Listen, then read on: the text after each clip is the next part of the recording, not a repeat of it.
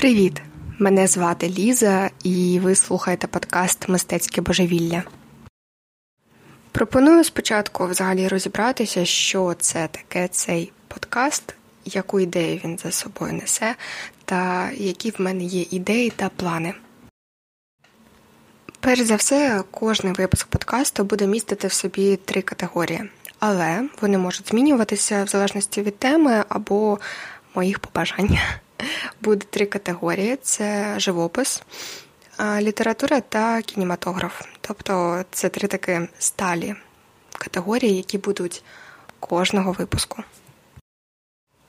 Звісно, мистецтво настільки багатобічне, що не можна казати лише про три категорії його, тобто кіно, література та живопис.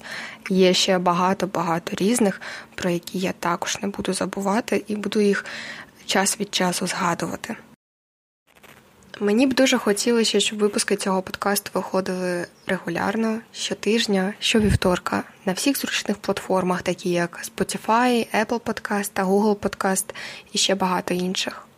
Але ми всі чудово розуміємо, в які смутні і жорстокі часи ми живемо, тому через проблеми зі світлом, зв'язком та інші проблеми я, звісно, не можу обіцяти, що все буде так, як я планую. Кожного випуску ми будемо говорити мінімум про три митці. Іноді вони навіть не будуть ніяк пов'язані між собою.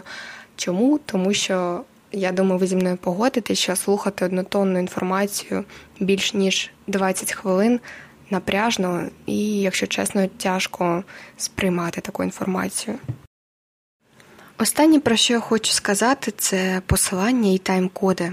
Це невід'ємна частина опису кожного випуску, який буде в цьому подкасті. Під кожним випуском в описі будуть посилання на ті чи інші матеріали, які я обговорюю, будь то картини чи кінофільм, будь-що, що стосується мистецтва.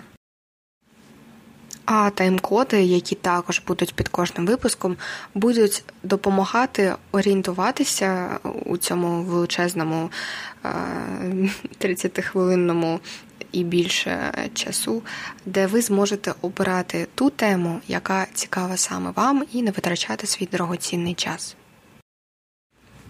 Згодом я також створю свої соцмережі, які буду намагатися розвивати також саме як подкаст, робити їх цікавими та пізнавальними для вас. Тому, будь ласка, підписуйтесь, ставте свої вподобайки, залишайте коментарі щодо подкасту. І до зустрічі в наступних випусках.